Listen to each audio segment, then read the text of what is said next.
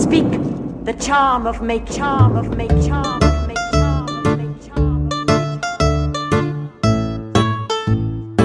There will come a time on the planet Earth when science and technology will be long forgotten. When wizards will rule the world. This is the Arnemancy Podcast, exploring esotericism, tarot, magic, and the occult. I am Reverend Erik.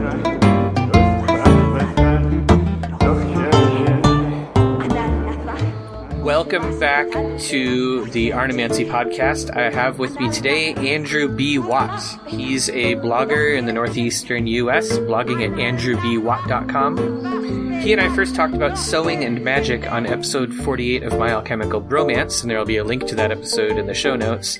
And it was during that episode that he convinced me that I should make my magical robe. Have, there's a link to that article in the show notes too. Andrew has been a magician slightly longer than I have, and in this episode, we are going to discuss all of the training, the non magical training, that goes into being a quality magician and why it's so important. Hi, Andrew. Hi, how are you? I'm great. It's I'm really excited about talking to you again. I'm really glad that I got a hold of you and I mean, you know, we talk a lot, but sometimes so one of us says something that just sparks a ton of awesome conversation and I'm I'm glad that we sort of came across came upon this uh, topic. Um, which I think I know I'm going to be skipping out of order a little bit, but it was sort of prompted by you mentioning uh, uh, book four, chapter five of the Picatrix, which has this crazy list of like, if you want to be a magician, you also have to do all of this other stuff, um, which, which, uh, which then got us talking about like, you know, why do we need these things and what's happening in the future that's going to require us to do this stuff.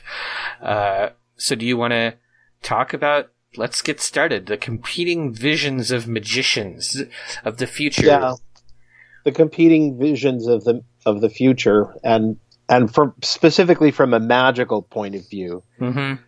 You were sort of thinking about this issue quite a bit because you went to see Gordon White and Austin Coppock at As Above in Yeah. Portland. Yeah, and you know, um, I'm not. I don't follow Gordon White really uh, uh, i i a whole lot. You know, I, I I listen to Rune Soup and I read his blog sometimes, but I'm not a Rune Soup premium member, so I don't get a lot of his additional material. So it was interesting to be sitting in As Above with so many. Um, well, I guess we should tell people As Above was uh, Gordon White and Austin Coppock uh, having a little sort of like mini seminar in in Portland, Oregon. Um, and they talked a lot about like you know what's the future looking like and what's what's all this stuff happening. And I guess the thing that was really interesting to me was they started off with sort of this discussion on um, free will and determinism, but then they got into things where they were making like predictions. You know, predictions of things like future dates. You know, Gordon White would be like, in 2038, this and this and this will have happened. And in this year, this and this and this will have happened. And, and for me, that's always kind of a red flag, you know, because when somebody's making those sorts of predictions, I'm like, hold on a second.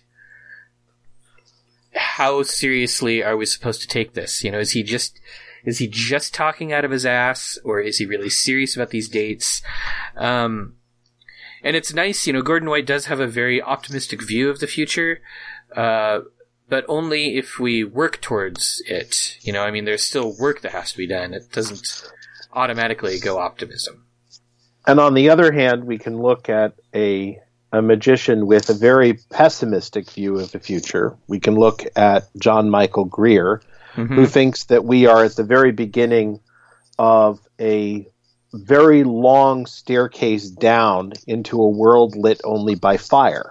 Yeah, yeah, because in John Michael Greer's vision, we've got like peak oil happening. We have, uh, you know, resources being exhausted. We've got, you know, it's it's kind of the opposite. It's sort of like we've screwed up and we don't have a we don't have a path of fixing stuff, We've screwed up. We don't have a path to fix stuff, and there's no plan B. That's certainly part of his overall vision.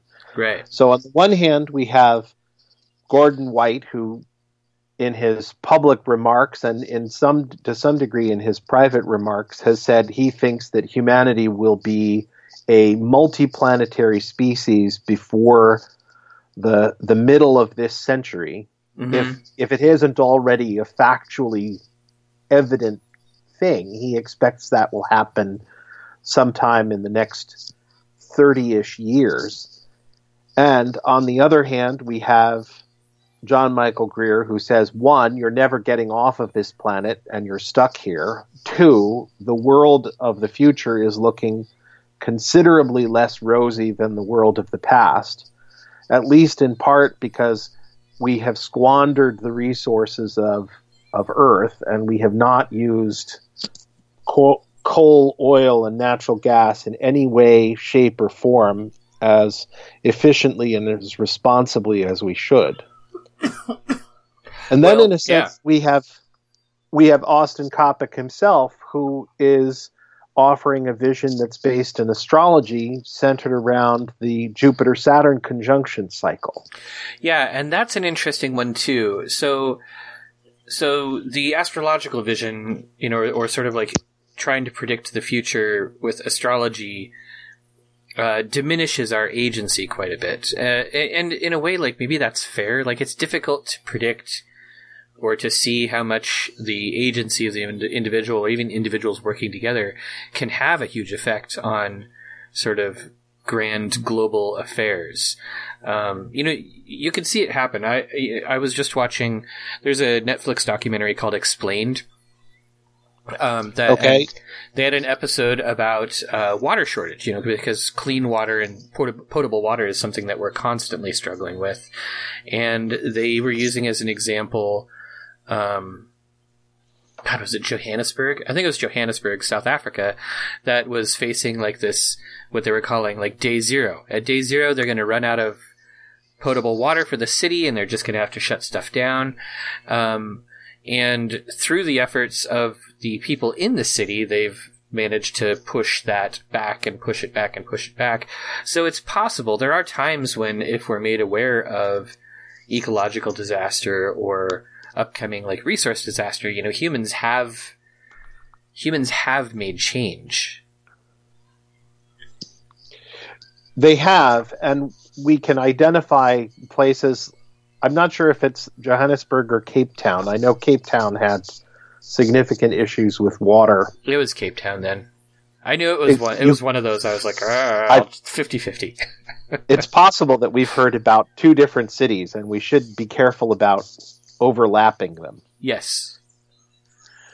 Coming back to Austin's vision, Austin has is drawing, I think, on a 9th century AD author by the name of Mashallah. Now, I have not read Mashallah on the Great Conjunction Cycles, but this 9th century Persian slash Arabic author noted that every 20 years there's a conjunction of Jupiter and Saturn, Mhm. which means that year zero they conjunct, year five they're square to one another, year 10 they are opposed to one another, and year 15 they are at square again, and then you're back to year zero at the conjunction Mhm.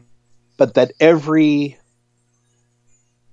200 ish years or so, so roughly every 10 conjunctions, they start cycling in a different trio of elemental signs. And we're about to move from a set of elemental signs that are largely Earth, so Taurus, Virgo, Capricorn, into 10 ish cycles that are going to be exclusively in air signs. Mhm. And you and I, before the show began, actually looked at a list together that the first of the air conjunctions was in 1980, most recently, and then the one that was in 2000 was in Taurus, and then the one in December of 2020 is going to be in Aquarius, and then they are, with one exception, all in air signs until 2219. Yeah. Yeah. So, uh, so tell us a little bit. Like, what do you think? What do air signs typically um, govern, or what does it mean? Like, you know, some, uh, you know, uh, Saturn has dominion in, in one of the air signs in Aquarius, and does Jupiter have a happy time in any air signs? I can't even remember. That is a very good question, and I'll answer that one in a minute. But Okay. before we go to that, I'm going to back up a little bit because I realized that I have a pretty clear way of explaining this to folks Okay. that may make a fair bit of sense. And that's this that I was a school teacher for 20 years Mm-hmm. in middle school, and I taught world history, which meant that every September it was the dawn of human history. It was Australopithecus and Neanderthal man, and it was the discovery of fire and the invention of tools, and that's what we did every September. And then October rolled around, and it was Mesopotamia. Mm-hmm. And then it was November and it was Egypt. And then it was December and it was prehistoric Greece. And then it was December it was January after the holiday break and February and it was classical Greece and then March was ancient Rome. April was the Roman Empire and the fall of Rome and the rise of Christianity and May was something unusual. Either it was India or it was China. Sometimes it was both. And then the school year would be over. There'd be a break, and you'd be right back to the dawn of man. Mm-hmm. So for the student, history is experienced linearly. But for the teacher, it's experienced cyclically. Right. Oh, that's yeah. Okay. Yeah. Okay? So that my experience was literally that time cycled constantly between the beginning of humanity and an inflection point.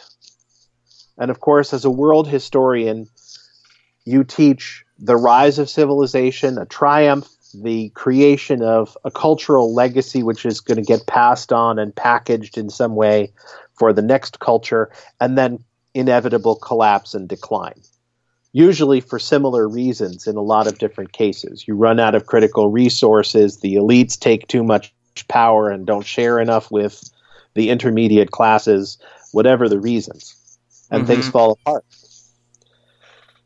So I look at this list of astrological dates that Austin is commenting on and and I think about the time periods that are involved. The last time that we moved from an Earth age into an air age was 1186, November 8th, November 11, November 8th, 1186, 8:10 a.m.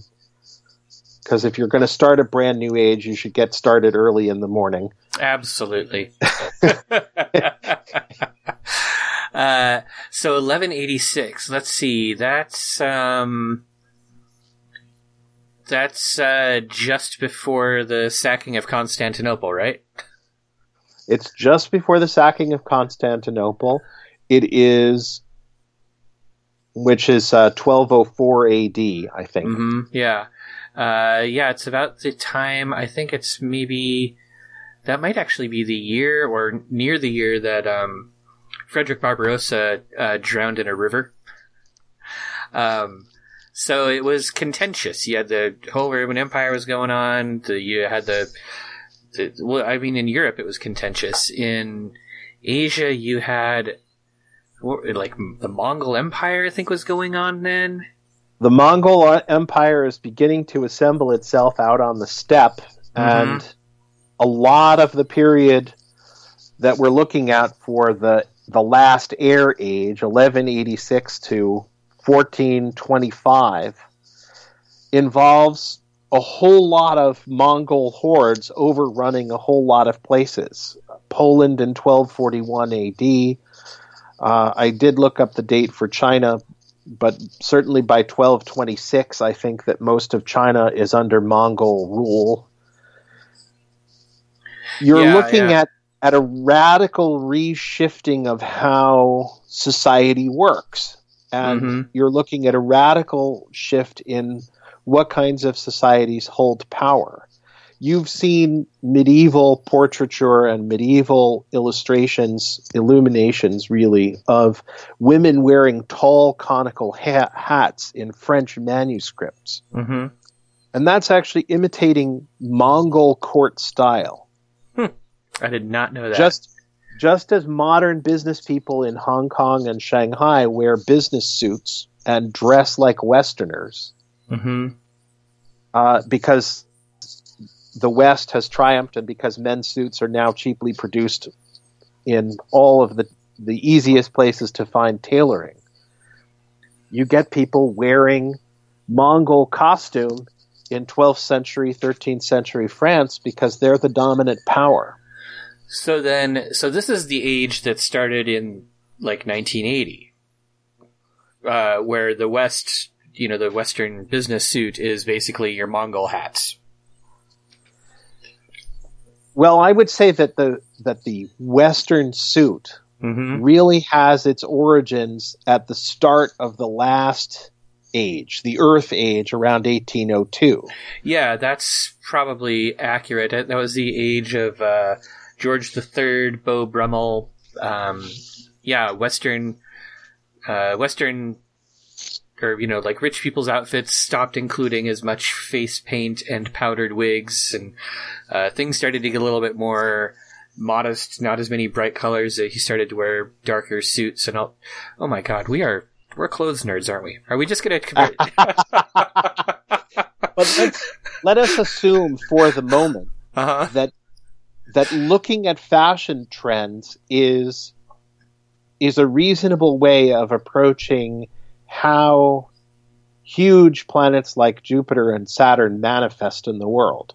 The previous age before that, that began in 1603 and went until 1802, was a fire age. And you look at that, and it's it's 200 years of a lot of really constant, very deliberate violence, but it is also yeah. an age of flamboyant clothing.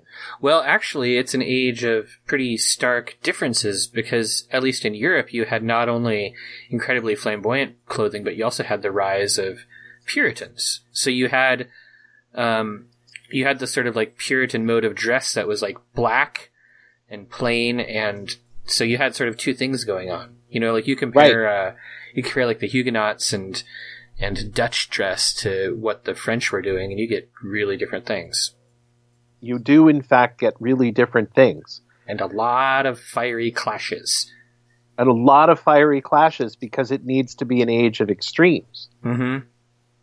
And then you come into an earth age, and suddenly we're getting a, an industrial revolution. And instead of having kings and generals and war heroes be the great figures of the age, we're getting industrialists being recognized and celebrated. You know, my textbook, Mm-hmm. when I taught middle school history, had as many, uh, what is it, Stephen Fultons in it and uh, Henry Ford's in it as it did Eisenhower's and Patton's. Mm-hmm. Yep. Yep. Hmm. So Hmm. then you you move into a fire. You move from a fire age into an earth age. Clothing becomes much more sober. It becomes much more generalized. We figure out how to make everything much more cheaply. Men's suits become standardized in, in blue, gray, black, and not much else. Pinstripes if you're really feeling fancy, which is not very much. Mm-hmm. Clothing becomes staid and sober for everybody. Women's dress has been much more muted in the last 200 years as well. Yeah. I mean, the whole first half of that, you have Victorian dress, which is very modest clothing covering up everything. well, that's an interesting way to look at it. I, I mean, I, it's hard to, it's hard to know without like really plotting stuff out if we're, if we're confirmation biasing this. Like, that's the problem that I had sort of listening to Austin talk about it. Like, he would, he would pick out specific years from this chart and be like, oh yeah, that's the year that blah, blah, blah, blah happened. And I just remember thinking and being like, I have an, I have an opposite argument for that. Like, uh, you're, you're, you're cherry picking something that supports your argument and ignoring this other thing that in my mind was way more important or influential. But um, and I think that that's something that you that it's really easy to run into that when you're looking at um, uh, astrology to make these sort of like grand predictions or even past predictions. Uh, you know- Absolutely. yeah, and another thing, uh, I can't remember if it was Austin or Gordon who said this, but they were like, when Saturn is conjunct Pluto, famous prisons are being built. And I was like, what? So I went and looked. I looked up as many prisons as I could think of, and I looked up lists of famous prisons, and then I sort of like tracked down when they were built, and none of it, none of it matched. there were, I couldn't find a single one that was built during a um, Saturn Pluto conjunction. So I don't know even what So that the was about. reference is actually Saturn in Capricorn. And I don't know if it's true or not. Oh. It's not the case that all prisons are built when Saturn is in Capricorn, but certainly the the famous ones or the radical changes in type is Mm. the Well, let me make a So- note on that. I want to leave that aside, though, and I want to come back to the, the notion that we have three very different competing visions of how the future is going to go. Austin's version is sort of a middle ground. It's saying power is going to be exercised radically different. Mm-hmm. Different imperial powers are going to be in charge because whenever there's a change in elemental age, the way that that empire exercises power changes. I think that you and I demonstrated not so much that that specific fashions can be assigned to specific eras of time, but I do note that the 1980s and 1990s were a lot more brightly colored and things were if you will a lot more breezy because the Mhm. internet came online we had an age of internet commerce before it all sort of came crashing down we had some significant shift in how power was being exercised in the world Mm-hmm. and then we had 9/11, which was about a year after the the conjunction of Jupiter and Saturn in Taurus in May of tw 2000, and we had 20 years of Earth power being exercised. You know, this this has been an age of fracking. It has been an age of wars in the Middle East and largely ground wars. Oh, and Like- uh, heavy metals being extracted everywhere and powering pretty much all of our e-commerce stuff. Like the economy is is being run by things made out of rare and heavy metals now. That's true. Hmm. We have this vi- this vision, and I think, in a sense, that Gord that not Gordon uh, Austin's vision of a world where power is exercised very differently in the next 200 years than it has been exercised in the last 200 years is relevant Mm-hmm. because on the one hand we have John Michael Greer saying the next 200 years are going to be a long slow decline into a world that's lit by wood fires and people shiver around campfires and hearths and there's no there's essentially no high tech existence anymore except maybe for a few hand cranked computers Mm-hmm. 200 years from now, 300 years from now.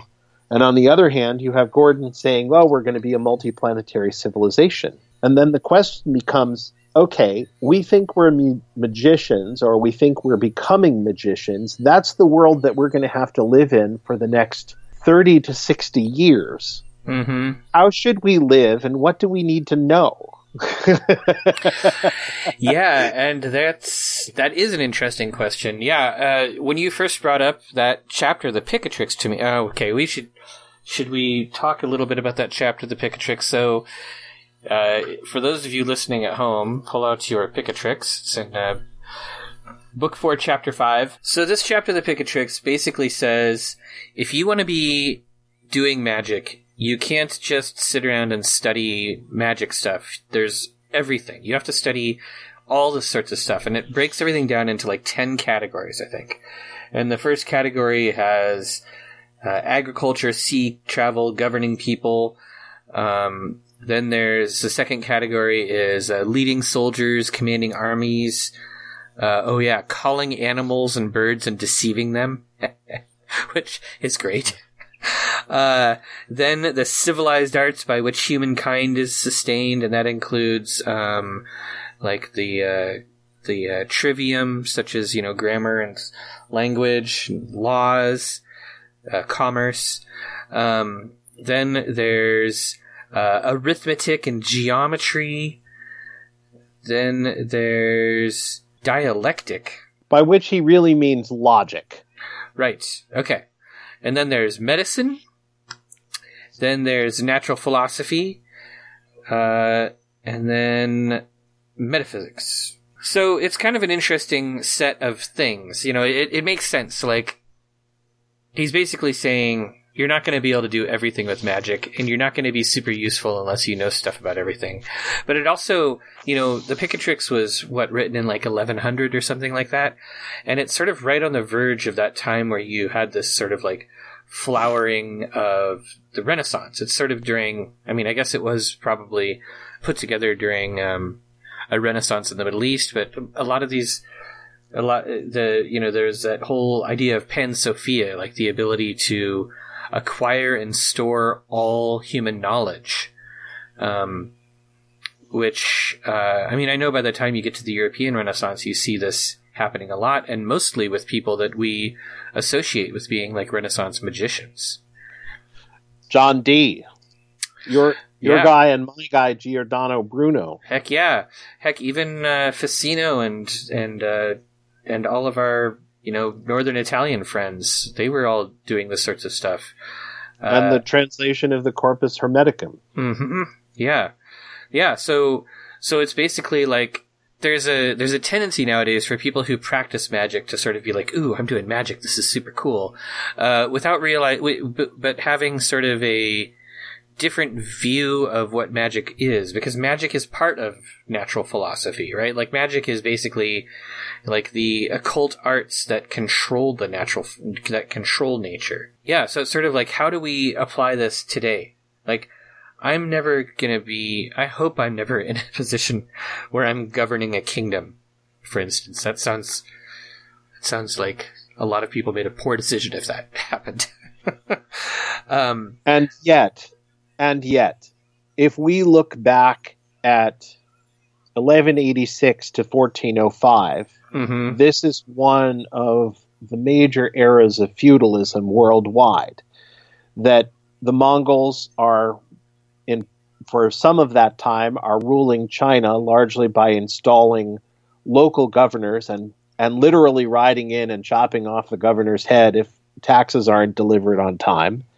yeah It is it is the era of decentralization in Japan where Japan's central government under the emperors goes through a period of breakdown. You have shoguns, you have samurai that are controlling the countryside and the the great lords, the great houses are divvying up the islands amongst themselves and uh, and establishing dependent lords under them. Mhm. Same thing is happening in Britain.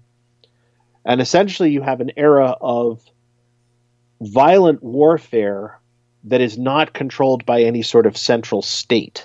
It's not to say that there are kings of France and that there aren't kings of Britain, but the kings of France and Britain are not enormously powerful during this time period. Well, and the way that the Mongols set up uh, sort of like positions of power and stuff, like they had a they had a weird meritocracy thing where they they would uh, promote non-Mongols and they didn't really care about religion or country of origin. You could end up in in a minister's position position just based on your merit.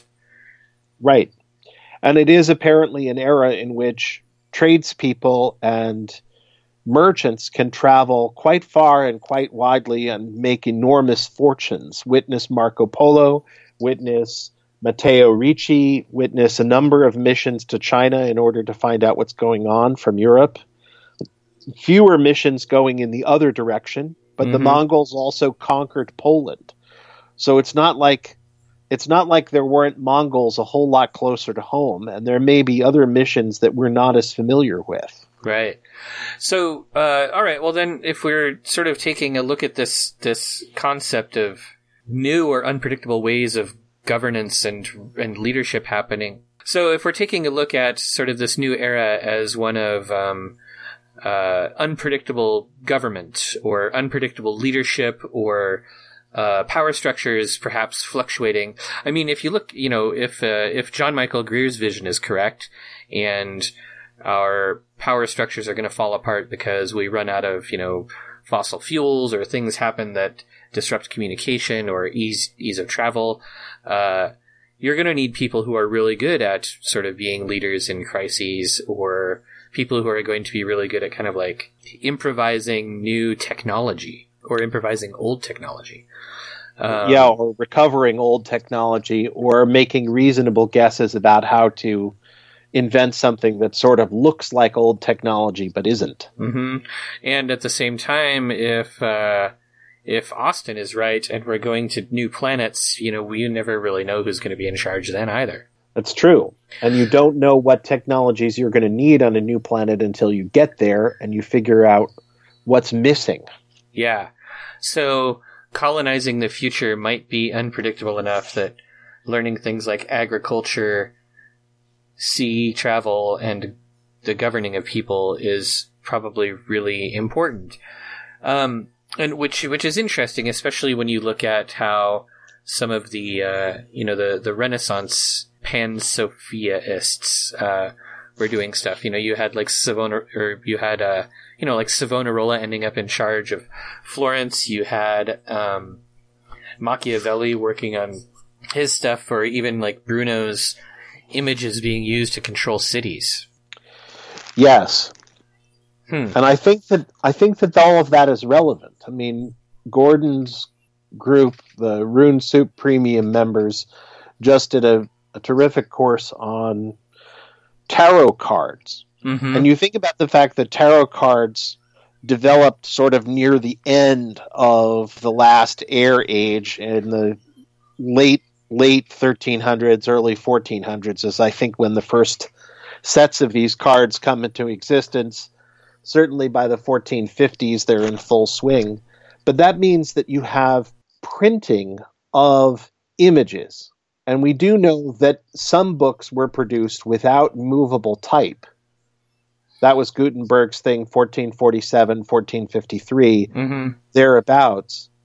But we do know that that block prints were being produced on paper, and that stories, pictures, images of the saints were being produced. We know that block printing was a huge thing in China, Mm-hmm.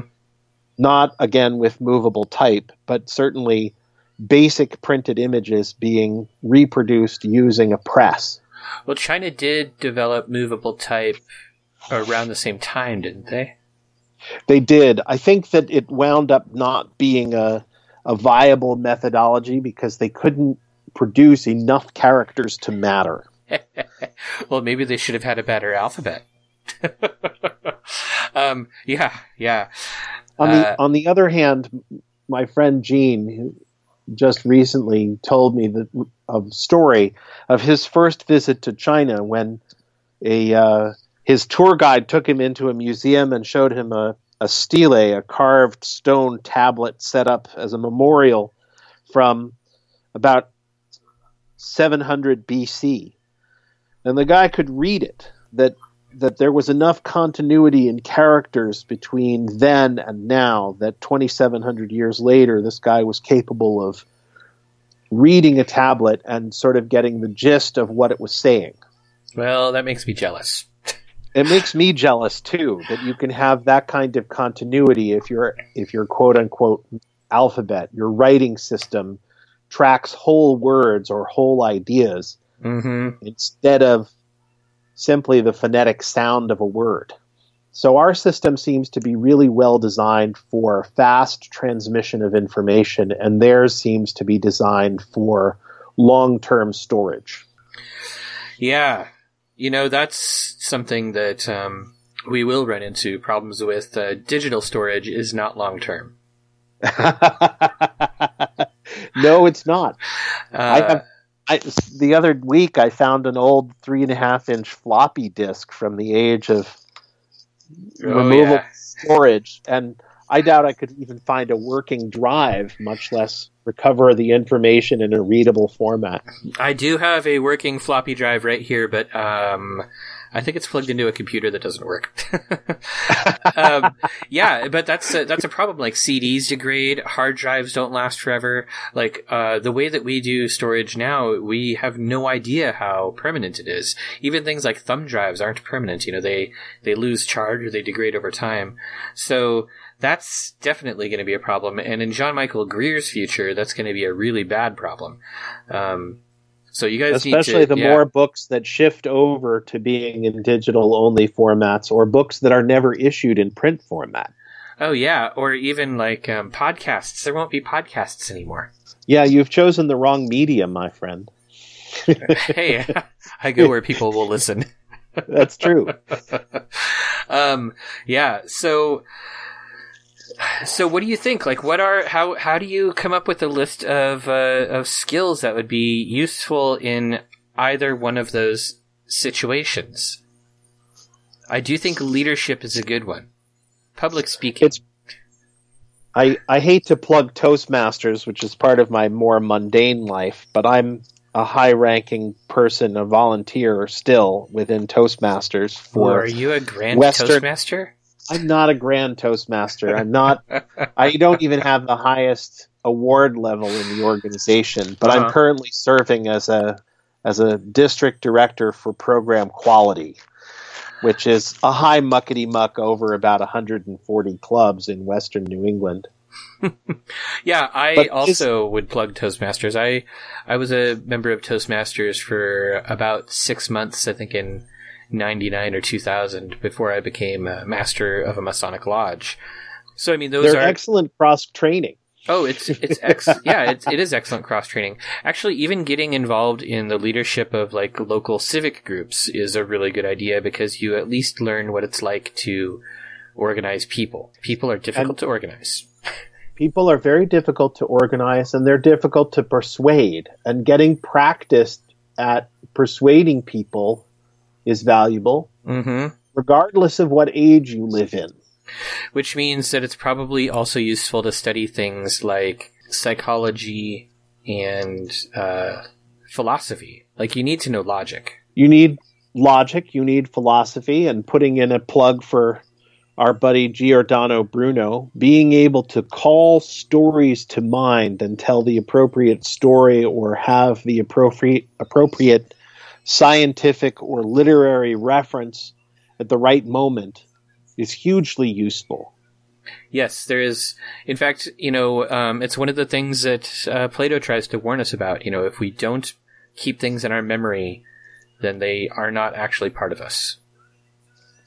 I think that that's true. Yeah. So, so yeah, like learning how to use your mind and memorizing stuff, I think is really good. Uh, I mean, it's it's basically like anything that's going to. Yeah, yeah. Uh, I don't even know that we. I think we've covered like a, a number of the different topics that would be useful there, but um, but yeah. So like you know the idea of like learning agriculture. You know, I don't know how. I mean, I can grow a house plant, but I don't know how well I could do growing food plants. My experience of growing food plants is that it is very easy to get them to take root, to flower, to come out of the ground, to put forth leaves. They are, in fact, designed to do that. What it is very difficult to do is protect those plants from all of the other things that want to eat them. Yeah. I guess one thing that makes me happy to see is um, stuff like uh, the Viridis Viridis Genie Genii conference. Do you know about that? Yes, this was Yeah. the uh, the herbal conference, the plant conference out your way in Oregon. Right, but it's very well attended and it's attended by magicians. So, like, right there, you have magicians who are learning sort of a combination of hopefully some sort of agricultural skill, but it's definitely, um, you know, herbal medicine, which might be useful, but I guess we that probably means we're also going to need magicians who are doctors. Can you? And- ima- Sorry. Go ahead. I was just thinking. I mean, medical science has advanced a lot, but can you imagine the days when oh, it must have been very difficult, where all of your all of your mid, all of your doctors were also astrologers. I, I can sort of get a, a taste of that. I Mhm. had a doctor for a while who was in his 70s. Mm-hmm. And I would come in to see him with some sort of a chest complaint or, uh, you know, a, a throat or a nose issue. I've never had any significant sickness in my life. Uh, Knock I on take that wood. I, I take that back. uh, I had rheumatic fever as a child. And Oh, I'll, yeah, I'll, I'll circle back to that because I think it's relevant.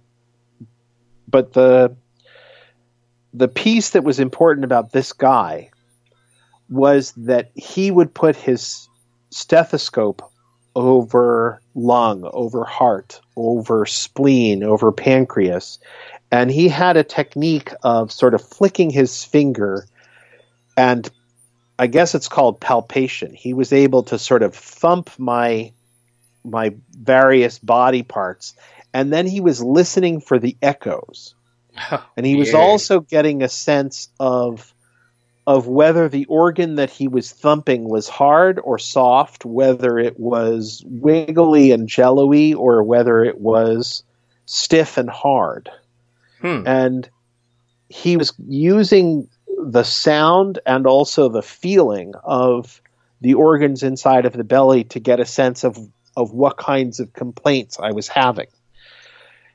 Now I only had him for for a few years, but he essentially did all sorts of diagnostic tests using simply his his fingers and his ears and his eyes Wow. and he would only order a test once he had some idea of what it was that he was looking for. He was looking for something that would confirm or disprove his diagnosis.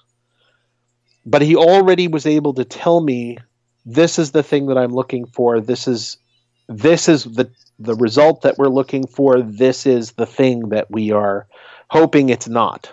Mm-hmm. And every other doctor that I've ever had looked me in the eye, looked in my ears, and said, Take this pill. It'll make you feel better. You know, um, John Michael Greer. Uh, you know, I, I used to. Uh, he was basically one of my teachers a long time ago, and I was his neighbor for a bit, and then we lived very close together, or very, you know, we we we lived in like neighboring towns. So one year, this was ages ago. This must have been 2005. I'm gonna guess 2005, but um. I got very ill in the throat. I got like first of all a horrible sore throat, which turned into like full blown weird ass like viral laryngitis. Like I could not talk, and this went on for about a month. Um, and I remember like I'd been visiting John Michael Greer pretty regularly, and I got either uh, probably an email. I probably got an email from him where he's like, "Erik, I haven't heard from you in weeks. What's going on?" And I was like, "Dude, I can't talk." so he invited me over, and we you know, he asked me some questions and I whispered some answers. And uh, at the time, I was a pretty avid pipe smoker. And he's like, Have you been smoking? I'm like, No smoking. I haven't had any whiskey. I haven't had anything. He's like, This sounds miserable. So he went into some, um, it was a Victorian era uh, herbalism book. Like it was just herbal cures from Victorian England. And apparently there was this whole tradition of like, putting herbs in your tobacco pipe uh, and they would help. So he looked the stuff up. He's like, you know, go get this herb and go get this herb and mix it with some tobacco. And you're going to want to put this in a pipe that you're probably never going to want to smoke again and then just smoke it. I'm like, all right. and the herbs that he picked, uh, I cannot remember what they were. I think one of them was, uh, it's was, just as well. We don't want to diagnose people oh, yeah. accidentally on the show, but I will say one of the herbs they, they were so pungent and so gnarly smelling and when i smoked them they were so bad so i smoked these herbs i like smoked a pipe in the morning i smoked a pipe in the evening and like the next day my voice came back so You killed whatever whatever was in that killed off whatever it was. So, yeah. uh, yeah, yeah. It was um, it was a gnarly mixture. but um, so I guess learning some medicine is probably a good idea. yes, and in the state of the world today, you have to be very careful about diagnosing people. I mean, you tell Mhm. me this story, and I think, okay, that's what he did. He looked up in a book, Yeah. and he, he didn't put his hands on you. He wasn't diagnosing you. He wasn't examining you. He simply said, you know, I'm looking up in this book, and these herbs in a hundred year old pre antibiotics book say that smoking these herbs is likely to fix whatever it is that ails you, Right. but I don't know. And if you decide to try this, go try this.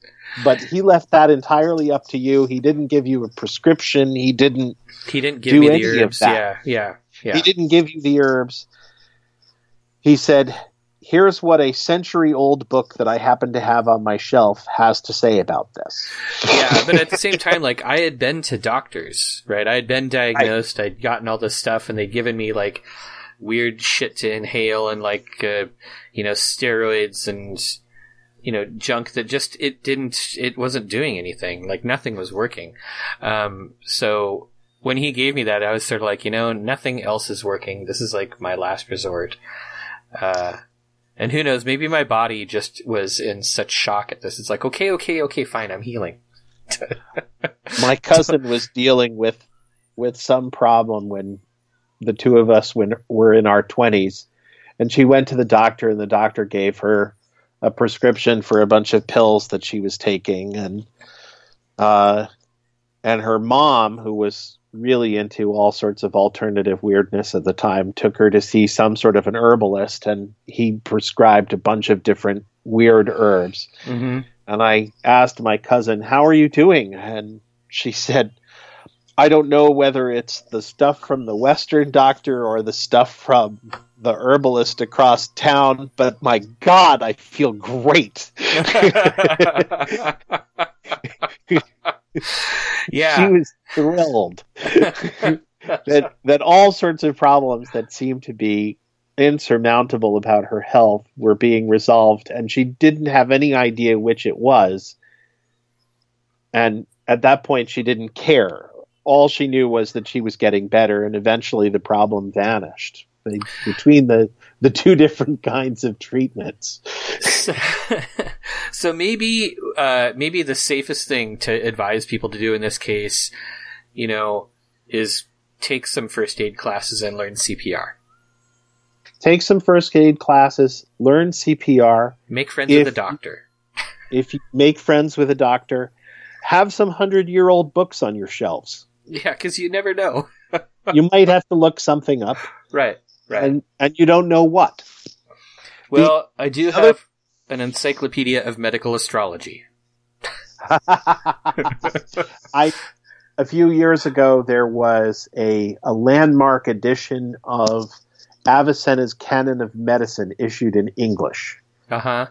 and I have a copy of that on my bookshelf and I I read my way through it very slowly and that was that was that's actually I think relevant to what it means to be a magician. That Avicenna uh, was probably the great physician of the early Middle Ages. I think he lived around 900 AD. Off the top of my head, that would be the date I'd pick. And he has a six-part definition of what it means to be healthy. He says your digestion has to be good, your Mhm. skin has to be clear, your dreams have to be good. Hmm. You shouldn't have any trouble uh, with defecation or urination. Mm-hmm. You should have a healthy appetite. And you should get good sleep. Did I say that already? You said I- good dreams. Good dreams. Good dreams, good sleep. Uh, I think those two are paired together. And the last one is that there should be no obvious confusion of mind. Ah, I like And- that. And that the idea that there was, in fact, a definition of health was Uh-huh. awesome, number one. But number two was that the goal of any medical treatment should be to restore that state. hmm And if you don't know how to restore that state, then don't interfere until you do have some idea of what to do. Yeah. And I thought that was really quite brilliant. That there was that it wasn't just that this vague Hippocratic oath, which I know isn't actually vague, that there's an actual text of the Hippocratic oath, but that that the doctor is aiming at a specific goal and has that specific goal in mind and and treats on that basis. Yeah, that's interesting. That's an interesting um, philosophy or interesting approach. Um, all right, so then, okay, I think we've covered medicine pretty well. Like, there are certain things that, there, because, you know, honestly, it, when it comes to preparing skills for being a magician, there are certain things that are just entire careers on their own, right? Like, It's true. it's probably a good idea. You know, if somebody comes to you with a problem where they're like, you know, uh, you have to know when you can't treat something, where the where the limits of your skills are. So you have to be able to refer somebody for sure. Right. So I think that's And- just something you have to be prepared for. there was a conversation on Twitter not too long ago, and I uh, I'm not going to be able to pull up her name at the moment, but there was an astrologer who said that if you're an, if you're an acting astrologer, you should have a a list of qualified licensed psychotherapists. You should have the number for the suicide hotline. You should have a qualified doctor, some mental health professionals, essentially on a worksheet that you can hand out to any client whenever you need to and say, this is really beyond my skill or my level of concern. Uh, you really need to go and, and chat with somebody. Yeah, And there have been a couple of times when I've been doing divinations or fortune telling for people when I really wish that I had had that list. I'm sorry to say that I still don't have a list, but I clearly need to assemble one. I feel like maybe um, maybe that might be something to take away from uh, from the Picatrix list. Even is that uh, there are parts in here where somebody might come to you with a problem where you're kind of like, well, I can help you with this, but shouldn't you also have a list of people to refer out? You should be building a network. That's true. Um, And- yeah, and it's really do need a, a network. I mean, this is one of the things I watched. I was not in the audience for As Above, so I Mhm. don't even know which was the back of your head from the camera. But oh, I didn't sit in front of the camera. well, you're in you're in luck then. I I didn't see your bald head, and you didn't see mine. I sat. Uh, I sat behind Marcus McQuay. so, But one of the things that both yeah. of them said, uh huh, both during the presentation and afterwards, was you have to find the others where you are, and if you're not here at, in this gathering in this room, we didn't miss you at all. You missed us. yeah. honestly, that is one of the things that I wrote down. Um, I think this was uh, Gordon who said, "There's more power in five to ten people who know each other and work together personally than in a fifty thousand member Facebook group." I would agree with that. And I thought that was a really that was a really insightful more to be thing. done. More to be done, even with eight people holding space for one another and helping one another through challenges hmm who know one another face to face than there is in 50,000 people or even in 2,000 people who get together a few times a year. Which honestly takes us right back to the first two Picatrix categories, one of which includes the governing of people, and the other one has the leading of soldiers and commanding armies and stuff. I mean, we you know we talked about both of those as sort of being, you know, like the Toastmasters thing, like learning how to speak and learning how to use your logic and things. Like, uh, And learning to think in legal categories hmm And learning how to get out and communicate with people. I think that's a big, important one. Like, you don't want to be. You're not going to survive uh, the coming. Um, what's the opposite of an apocalypse? A propocalypse? you're not going to survive either of the coming scenarios uh, if you're like the uh, the creepy, you know, witch on the edge of town or the the weird, crusty, cunning man who doesn't have any friends and you know lives in a hedge. Hedge. Well, let's back that up. All right. You are not you if there is a a radical shift in how power works. If Mhm. you are the creepy witch on the edge of town whose business is entirely aesthetics, then that's not a good recipe for survival. I'm reminded of the 1990 was it 1994 genocide in Rwanda? Mm-hmm. I read a, an account of it afterwards, and I, a, the initial story was that that the majority group was massacring the minority group, but at the level of the local community, it turned out not to be the case. That elderly women who owned what the other villagers thought of as too much land Mm-hmm. were just as frequently targeted as old men who had a plot of land who happened to belong to the the minority group. If if you had something that everybody else wanted, Mm-hmm. You're a a target. physical thing, you were a target. Right. Well, uh, I mean, it's a, it's possible that that's going to be the case. You know, I mean, as we're looking at as we're looking at sort of like unrest between uh, economic classes grow, it's the it's the haves who are going to be the target, not the And we have-nots. can we can look back not one air age but two air ages to the era that began in 332 AD on November 28th. The fall of the Roman Empire. The fall of the Roman Empire. Oh, the Visigoths uh, sacking Rome. When was that? That was like the 400s. Well, no, that was 410 uh, AD. Yeah, 410 AD. Um, I mean, that was uh, the era of uh, Constantine and Christianity sort of uh, getting the upper hold. The the pagan and Roman temples that had all the money were being like ripped to pieces. The the last remnants of the Library of Alexandria being I don't know whatever the hell happened to it. Like it was yeah, that was that was a period when um, when the haves lost their junk. And again, we're looking at an era in a shift of power, Mm-hmm. right? And in an era of shifting power, the thing that's really interesting is in this era from 332 AD up to 551 AD, with some little chunks here in the Air Age up until 670 AD. Mm-hmm.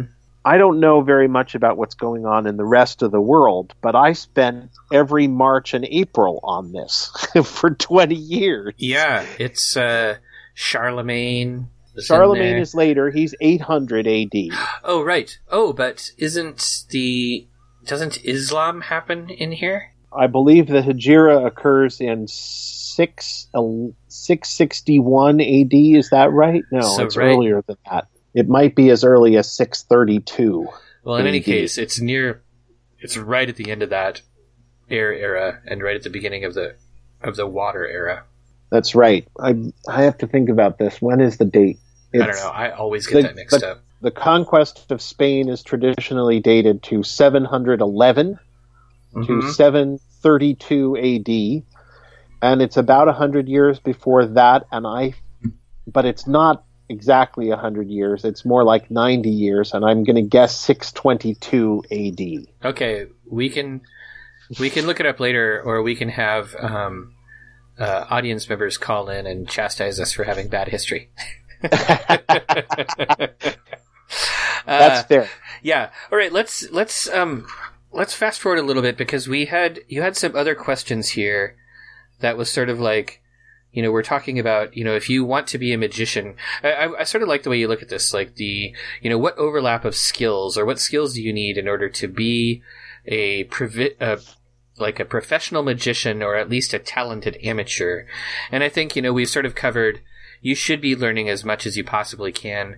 You know, it's depending on like what sort of magic you're going to be doing for people, but you you need to know a little bit about you know the modern technology that goes into the areas that you're working on, right? So a really good example would be like Jason Miller's financial sorcery book, right? He's basically saying if you're going to do money magic, you have to learn how money works first, right? Yes. And that is very likely to be true regardless of whether or not you have a world like Gordon's, which is multiplanetary, and we're somehow traveling between planets or even between solar systems, Mm-hmm. or if you're living in a world like John Michaels Greer's future vision of an ecotechnic society, where essentially we have no higher order sources of energy, no fossil Mhm. fuels, probably no nuclear power. Right. So in that a- situation, if you want, you know, if you want to like hunt game, you're still going to need to know how game works. You can't just randomly make some talisman and hope for the best. You're still, you know, it's something that we talk about all the time with magic. Like magic doesn't do the work for you. It just sort of improves prob- probability or helps you along. Like things are still going to follow the path of least resistance in the world. So you can't operate out of ignorance in your areas. That's true. And you also need to know how to survive. Like the skills that he's talking about are the skills of leading and organizing people, Mm-hmm. the, the skills of management of materials and and purpose. I mean, there's a whole piece in here in, in Picatrix specifically about knowing how to lift heavy objects or to survey or to move water from one place to another. Mm-hmm. And learning which is freaking hard, by the It way. is hard. It is hard, but it's also it's also something that uh, humans have learned how to do. So you can at least study it. You Yeah. can at least study it. Yeah, fire building, another good one. Like you should learn how to build fires. Take yeah, there's a book class. by there's a book by Kevin Dunn. I've worked my way through about half of it called Caveman Chemistry. Ooh, that sounds And it's- interesting. It's 28 projects. I think it's 28 on how to become sufficiently skilled in chemistry through working your way through projects that are designed to teach you how chemistry works by making stuff. Mm-hmm. So one of the first projects in the book is this is how to make fire using a bow drill. Right. And there's there's another project in there about how to knap flint, which left me with bloody hands and cut up fingers for about 10 days. yeah. Hopefully, you will never need that skill in real life. But the chapter on fermentation inside of a 2 liter Coke bottle, that was kind of useful. Oh yeah, And I yeah. like seeing results. Mhm. yeah, that's uh, that is a, a helpful thing. Um, yeah, that was on your list of things. Like, how do we, you know, so do we learn the seven liberal arts? Do we learn medicine, law, seafaring? Like, what you know? How do we know? Uh, I think fermentation is an incredibly useful skill um, in any situation, just because. You know, there, well, I mean, there's a few different types of fermentation. There's the creation of alcohol, but then there's also like the pickling of things. You know, the preservation of food. Um, That's without, true.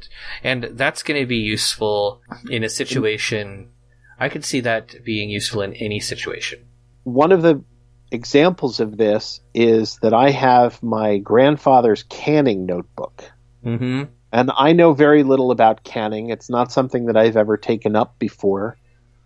But one of the things that is in his marinara sauce recipe is put a tablespoon of, uh, not a tablespoon, a teaspoon of citric acid into each batch of tomato sauce that you make Mm-hmm. because botulism spores lurk in the skins and near the surface of tomatoes.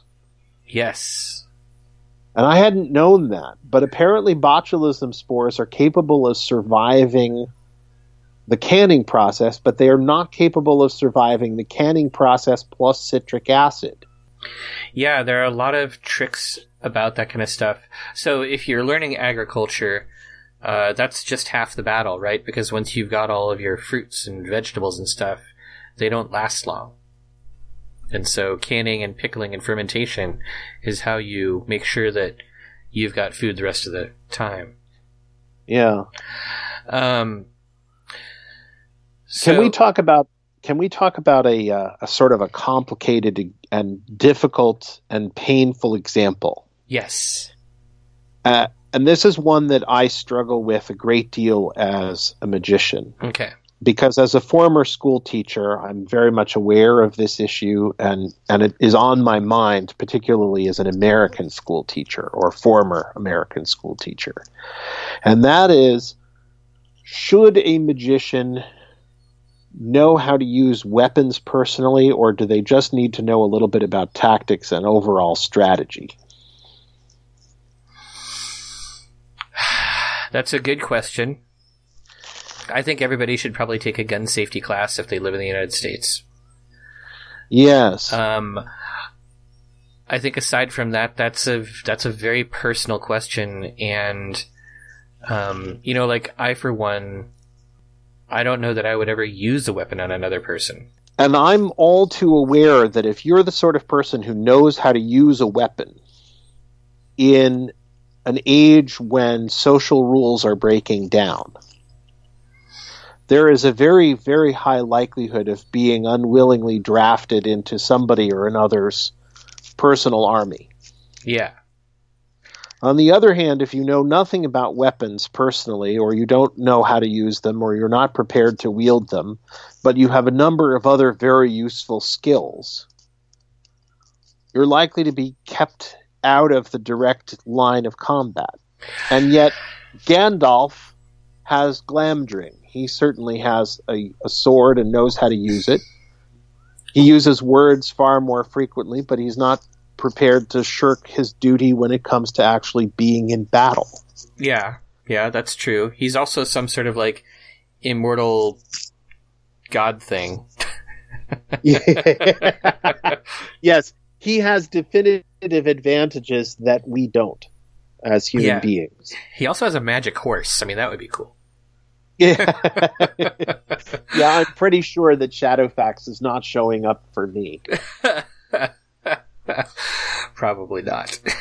At least Um, not in this particular world. Yeah, I mean that's a tough one. You know, uh, I I don't know how to answer that. I guess I'm not really thinking of of like individual survivalist stuff as much as I am like being useful in your group or being useful to whatever society turns into. Like I guess it's hard for me to imagine total societal collapse. I mean, I guess in in in John Michael Greer's future, there really could be total societal collapse, and things could be descending into barbarism and and general awfulness. Um, and if that happens, it's I'm probably not going to do super well. uh, It's it's certainly the case that if we look back two air ages, we see the foundation of the Benedictines. Mhm. If we go back one air age, we see at the very near the beginning of that period the Cistercian revival, and near the middle we see the emergence of of the Franciscans and the Dominicans, and near the end, I think is no, the Jesuits are later. yeah, but- Both the Franciscans and the Dominicans emerge sort of in the middle of the last air age, and the Benedictines themselves come out near the the middle of of the last air age, and a guy by the name of Cassiodorus is trying to found a proto-Christian monastery in Sicily or southern Italy right about 350 360 AD. hmm So the monast and the desert fathers get active at about 200 AD, even just before the air age begins. right. Um, yeah, I, I'd be a monk. that sounds good. I wasn't I wasn't so much thinking about being a monk as recognizing that the monks have a sense of commonality of property and commonality of purpose and the sharing of both knowledge and expertise. hmm And that's kind of the way that they get out of the cycle of violence themselves is that they settle in places that nobody else wants to settle. Hmm and they have the expertise and the knowledge that everybody else in the world has doesn't have. Right. If you know your agriculture and you know your construction and you know all that stuff, then you are able to settle where nobody else wants to settle. It's true.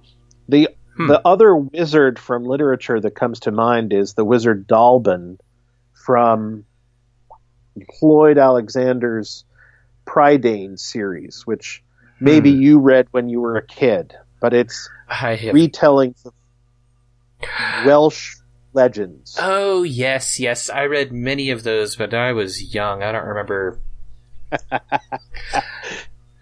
That's where the Black Cauldron comes from. yes, it does. Yeah, that, I don't remember those stories very well. uh, Dallben and and his uh, deputy assistant pig keeper live sort of on the edges of everything, Mm. And uh, and people come to him. Like that's in a sense the the demonstration that you're doing things right is are people coming to you? Are they seeking you out and seeking your advice face to face? Right. you know, if you're always in in black and sort of spouting dark things and drawing weird sigils in the dirt, then maybe people are coming to you once in a while. But in a sense, the mark of a real wizard, Picatrix style, is are people coming to you for help with all kinds of problems? Yeah. Are they coming to you for help with business problems, political problems, social problems? That a big portion of what a real magician does is dispense advice and change people's minds. I think that's a very insightful way to look at it. I think that that's um you know I mean you you compare it to sort of uh you know like the court magician or whatever like they're there to answer questions about all sorts of topics, give advice on all sorts of topics and yeah, change minds. That's I, I like that uh, I like that look at it a lot. What is Aleister Crowley's definition of, of magic? It's to cause change in conformity with will. Cause and cause changes in consciousness in, co- in accordance with will. Mhm. What does it mean to change someone's mind? It's to change their consciousness. Yeah. so so basically a magician needs to be a Johannes factotum. Like they need to have a wide variety of skills and you should be collecting knowledge all the time. Like a magician needs to have, you know, you know you're doing the magic thing right when people do come to you for advice on weird stuff. That's right. Uh, I guess then, you know, in terms of being a professional magician, you probably want to start branching out in your knowledge and not just spend all of your time reading the Picatrix, but also, you know, get a Even though it's so rivetingly fascinating. yeah, but I mean, I think I've read it like three times now. I should probably, you know, go do something else. um, but you know, read read a book on business. Read, uh, join a Toastmasters club. Um, you know, learn how to identify plants or grow tomatoes or do some canning or basically be curious. Yeah, and I think that in large measure, a lot of the the grimoires are saying go out and learn all of these skills so that you have a hazel wand that is cut at this very precise time, or you know how to draw this weird diagram that happens to overlay over a, a particular triangle or a square, and it has to be exactly square and like there's geometry and mathematics built into that, but there's also enough astronomy so that you know whether it's the right time. There's also making the knife, Mm-hmm. blacksmithing, take a class in blacksmithing or bookbinding or like I think that's that's part of what the author of Picatrix is getting at. I think this is partly what Austin is getting at, and I think that this is partly what John Michael Greer is getting at is that you literally don't know what skills you need. So So learn Be skills. So learn skills and make sure that they're hands-on skills. Right. It turns out not to be very useful to know that Muhammad made the Hijra in 622 AD. I'm sticking with that date. I bet I'm right. it's I, I'm willing. I'm willing to bet. I, I'll if if it turns out I'm wrong, maybe somebody will write in and I'll have to send them a bag from my sewing kit or something. I think uh, maybe we, we can look it up after this, and we can both tweet it.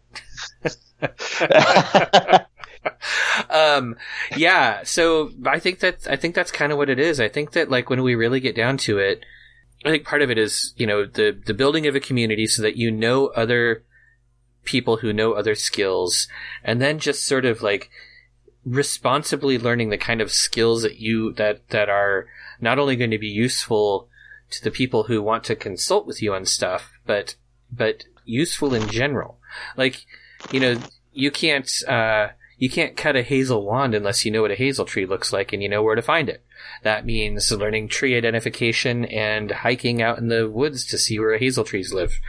Um, you know, you can't. Uh, you know, a lot of the a lot of the recipes that you come across in the Picatrix and stuff require things like fermentation or require things like knowing specific herbs or being able to identify specific stuff. But there's also all this stuff about like tracking the seasons and tracking time, which are going to be useful in agriculture.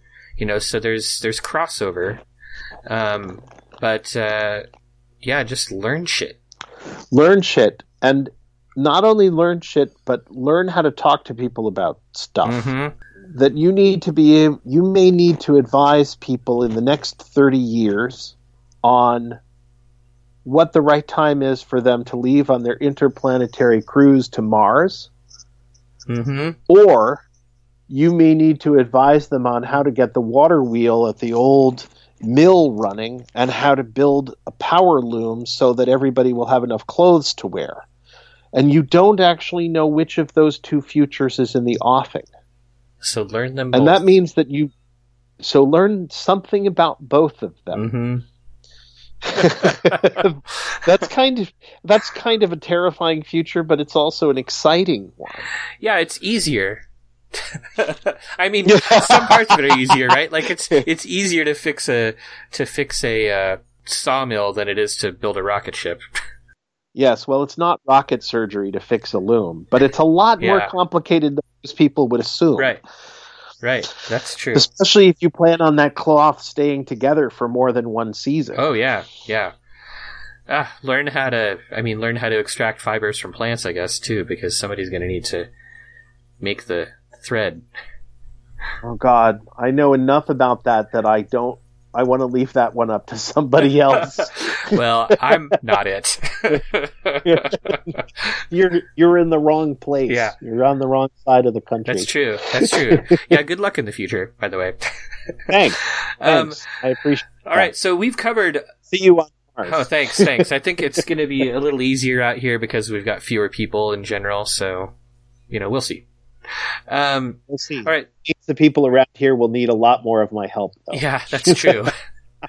okay, so we've covered uh, we've covered a lot of ground, and we've given all of the listeners a list of stuff that they have to do. Um, why don't you uh, tell people where they can find you on the internet in case they want to like um, yell at you for stressing them out?